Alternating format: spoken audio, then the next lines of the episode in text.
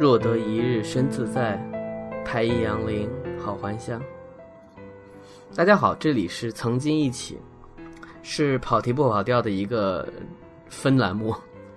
呃，众所周知，哎，没那么多重了。跑题是一个基于我酷杨，像个苏联人，我们三个人坐在一起谈天说地、谈古论今的一个节目。嗯，但是因为随着大家这个时间不太能瞧到一起，有的时候，呃，新的听众会催更催得很厉害，我也有时候想有一些话憋着想讲，那么就留了这么一个气口吧。有那么一个我自己能录给自己，然后絮絮叨叨的节目。那些刚刚开始听还没有熟悉这个设定的听众，就给你们解释一下啊，这就是我一个人的录音。呃，其实一回北京就想说要好好录点什么，就哪怕是聊一点老片，可万事就毁在这个好好上了。嗯，然后那天忽然想，嗯，因为跑题是周更。这也不知道落下多少期了，呃，不然的话，我试一试，按照现在的这个节奏，我聊几部电影，但是每一期节目稍微短一点儿我连续更新一周或者五期吧，这样看是一个什么效果？正好我在录音的时候临近清明节，那么这几天会连续更新，所以陪大家过节吧。如果你们有兴趣听的话。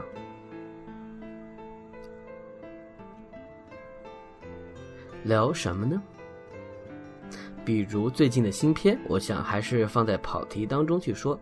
那么，以我自己最简单的，我突然想说，选一个主题下的几部电影，然后分别的把它展开来谈一谈。有些电影呢，可能大家都已经很熟悉了，说不定看过；而有些可能是没看过的。我在这里兼具一下热门和冷门吧。所以接下来会提到的几部电影，通常都是有关于，我不能说是爱情电影，或者说是恋爱电影，我们把它放在一个叫做探讨关系的主题下吧。在聊一部电影的时候，很可能就会牵带说到其他三四五六七，这个我控制不住自己，你们也就 适应一下啊，适应一下。先从第一部。我很想讲的说起，这是一部华语片，这是一部受美国电影文化而催生出的一个 IP 吧。嗯，男女主角没有见过面，却相爱了。你们猜到我说什么吗？就是《北京遇上西雅图二》，因为第一部呢。是讲的两个人食于微时，然后相互承担。这部电影是由薛晓路编剧导演，汤唯和吴秀波主演。所以这个所谓的铁三角吧，在几年之后延续了这个模式。两部电影卖的都不算太差，特别是《北西一》，当年大家都不太看好的原因是这个市场没有被开拓出来。嗯，纯粹去讲爱情的电影好像没有可能卖很好，但是没有想到，二零一三年这部电影卖过了五亿吧，我记得，这是一个令人惊讶的数字，因为我们知道中国的电影银幕数是在往上走的，所以这个五亿其实比现在的十亿、十五亿可能还有意义，可能我们的银幕数已经在趋于饱和了。所以再往后的电影可能不能像这样换算，但是，一三年确实是一个院线在蓬勃发展的日子，而且我们知道，这部电影不是给小镇青年看的，或者说它不是他们的首选。呃，但是今天不是聊一，所以一我先就不多讲了。然后《北京遇上西雅图二》呢，它当时起了一个名字叫《不二情书》，这个名字我个人觉得不太好。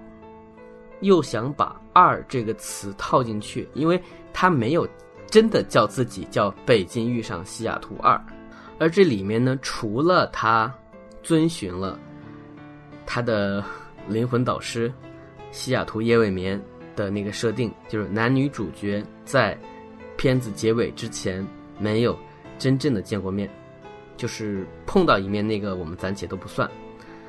他们是以神交的方式完成了整部电影当中的这次恋爱任务吧，同时又以呃茶陵街八十四号这样一个呃怎么说跟书有关系的一个作品，它首先是小说，然后也拍成电影了，把这个情节也贯穿在里面，所以我们可以想到，从一开始这部电影就是非常文艺的一个走向。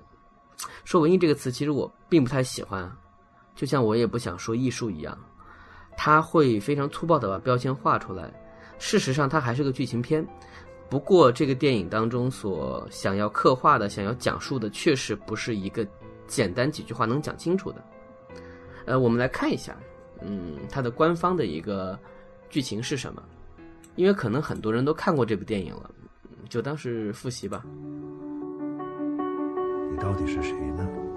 我甚至不知道你的名字。名字不重要因为我就是在赌场里逃避人生的一只小虾。我是洛杉矶一个小小不言的房地产经纪人。如果你想听，我会毫无保留的跟你讲我的故事。我打开豆瓣，我们来看一下这个最简单的，比如几百字梗概。娇娇十五岁就来到澳门，过着颠沛流离的生活。之后成为赌场公关，罗大牛，早年来到美国一番摸爬滚打，如今是小有名气的加州房地产经纪人，事业一帆风顺的他在情场上自然步步为营，是公认的钻石王老五。一本名为《茶陵十字街八十四号》的书，让这一对生活毫无交集的男女走到了一起。两人通过电子邮件进行交往，首先要说不是。他们在很长一段时间用的是书信，是真的用手写的。这件事情很 old school，然后有点不合理。但是他的坚持，在这个世界观中，写这件事情很重要。透过种种误会和波折，最终发现彼此是自己的灵魂伴侣。在此期间，娇娇徘徊在正义、路易士。邓先生、王志文氏和诗人祖峰氏之间，不知何去何从；而罗大牛则在同华裔老夫妻林平生和唐秀仪这个反正就秦沛夫妇俩的交往当中，逐渐发生了人生的道义。这是他简单的一个剧情。当然，总体来说没有什么问题。可是这个片子最关键的一句话吧，就是最终发现彼此是自己的灵魂伴侣，是这个片子的戏剧任务。他面临了一个很难做的事情，就是在现在这样一个时间下，我们如何相信这件事情？这就是我在这部电影当中觉得很多人可能忽略或者说假装不在意的一点。他们两个人。首先，因为误会，然后因为斗气，开始给对方写信。这个过程其实我并不觉得有多么的好，但它是必要的，因为它是剧情的一部分，它需要通过一些奇怪的方式，虽然最后其实有解释啊，通过一些奇怪的方式让两个没有交集的人产生交集。那么在这个过程当中，他们的对话其实有了另外一个方向，就是。他们其实在给对方创造人设。我们刚才看到了，女主角是一个澳门赌场的一个公关，而男主角是一个房产中介。他们两个人最直接发生关系的人都是有钱人吧，而他们也都是每天在和钱和利益打交道的人，而他们在对彼此的书信当中。出于某种羞涩，又或者其他原因，并没有对对方给他们的一个设定而做出否认。有趣的地方在于说，他们一开始给对方做设定的时候，男的认为女的你就是个女大学生吧，而女的说男的说你就是一个呃喜欢引经据典的一个破文学教授吧。这两个人设在一开始是作为嗯减分的方式出现的。而后变成了他们真正的人设。他们两个人在开始挂念对方的过程当中，慢慢的也会想问对方到底在干什么。这一点处理的还算微妙吧，他们并没有真的去欺骗对方的心，但在某种程度上呢，从不熟悉到熟悉过程当中，呃，就跟所谓的网恋差不多吧，就有些事儿不想问的太细，不想说的太明白，而在某个点上，有趣的事情发生了，就是其实他们失去了和对方的联系，主要是因为汤唯由于轻信了。不靠谱的北大毕业的陆毅扮演的正义这个人物当中，其实有他的一些小计算，其实也有点感情在。嗯，他欠下了一笔巨款，还不了，开始躲债。嗯，然后，然后男女主角之间失去了联系，但他们的交流依然没有结束。他们开始假想，如果对方在自己面前。对方会怎么安慰自己、鼓励自己？这种彼此的思念和彼此的陪伴，完成了故事的后半段。他们在人生其他的大起大落当中，孤独彷徨的时刻。有一个很有意思的设计，就是他们在拉斯维加斯其实屡次错过，当然这个是技巧啊，非常简单，不值一提。可有一个场景是在酒店里面，这两个人在游泳池边，很轻易的错过，都没有甚至看对方一眼。为什么呢？他们忙着和自己假想中的那个人在对话，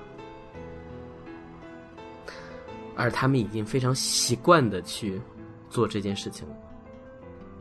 而我觉得这就是这部电影和其他的爱情片最大的一个不同点吧。因为后面这些事情我们都很好想，比如说娇娇就是汤唯这个角色，碰上了祖峰所扮演的诗人，然后又再一次失望，发现这个人不过是一个被富婆包养的小白脸。虽然他真的很热爱文学，他真的很有货，可现实是如此的让人不能抗拒。这个和之前，嗯，娇娇差点就被王志文所折服的那个时间点是一样的，嗯。我们说回来，就是到结尾之前，他们想要再次见面的动机被现实打击之后变得更加的旺盛，这件事情是没问题的。可是，假如他们一直都找不到对方呢？我个人认为也没关系了。他们心目当中有了一个好的影子在陪伴他们，给了他们一些。在泥潭当中往上看的力量，而那个人，事实上不是别人，还是你自己啊！我觉得薛小璐用了两个小时的时间去跟人描绘了一件事儿，叫做我们的精神世界多么重要。在“诗和远方”这样的词变成一个段子的时候。我们是不是会想，每天忙碌的生活当中，你去读一首诗，你去听一张唱片，你去跟人交流，你看到了某一个故事当中令人兴奋的某一个点，你去猜测作者是怎么想的，你去猜测那个人物是否还有没有严禁的地方，就像我现在在解读这部电影一样，它到底有什么意义？所以我觉得这部电影在它所能够讲述的范围内，讲述到了当你拥有了一种能力，创造出一个图腾的时候，你可以不再孤独。当并不是说从此你的世界就关闭，不再容纳新的信息和关系，而是说它可以让你不再害怕了。因为回头说到开头，就是汤唯的家庭是一个失败的。父亲是赌鬼的家庭，他小时候拿着砍刀，那段是严卓林演的，我觉得演的特别好，把父亲救回来。他的心目中没有好的关系的形象，所以他信赖钱，他信赖那些一望而知的关系。然后吴秀波的故事是说，他永远在别人家里睡觉。他买的那个房子是豪宅，然后他会一次又一次带着他的睡袋在里面睡，他没有一个自己的家。而为什么呢？也是因为他之前的家庭关系。呃，吴秀波这边有两条线，一条是跟秦沛夫妇的交道，一条是他在某种程度上扮演了一个小孩的父亲一段时间。这些细碎东西不说，就是我刚才讲的，在某个契机下，因为作者，因为编剧的强行的连接。他们有了一种可能性，对自己身体所在地方之外的那个可能性产生了兴趣，然后这些新的信息，那个活生生的人所创造出的幻象留在了你自己身边。你开始明白，开始会反思，我和我心中真的想要的那个世界有多少距离。想通了这一点，对故事当中很多看起来特别文艺的话就。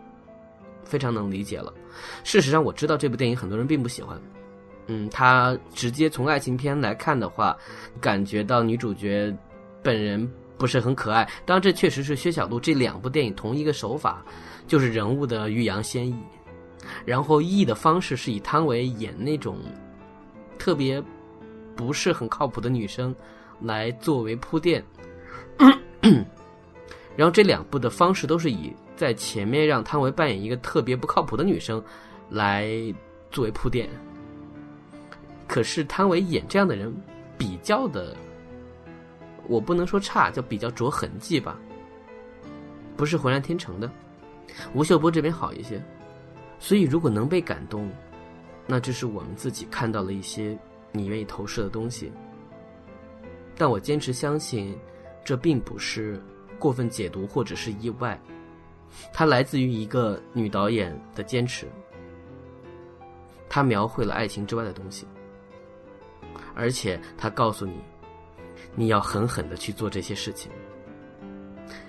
作为故事，他的出手方式就是让汤唯在想通这一切之后，进赌场赌赢了。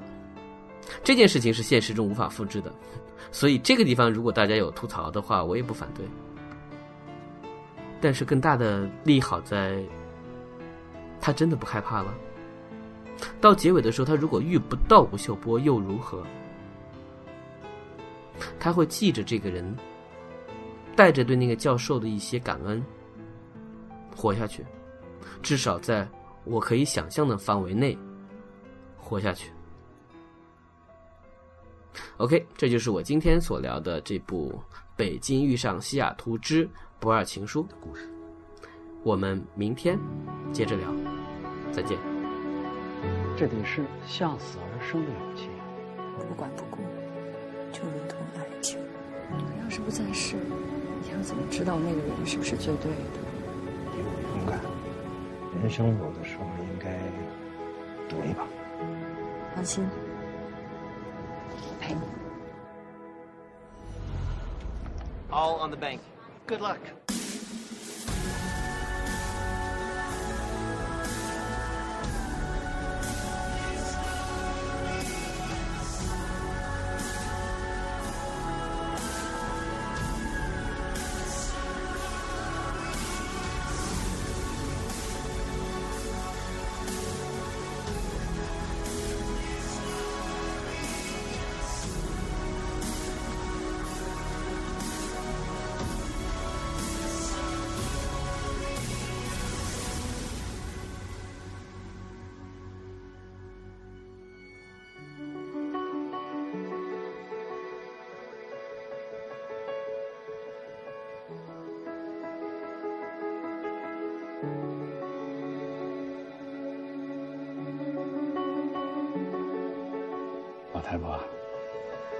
你再烦，我也不会嫌你。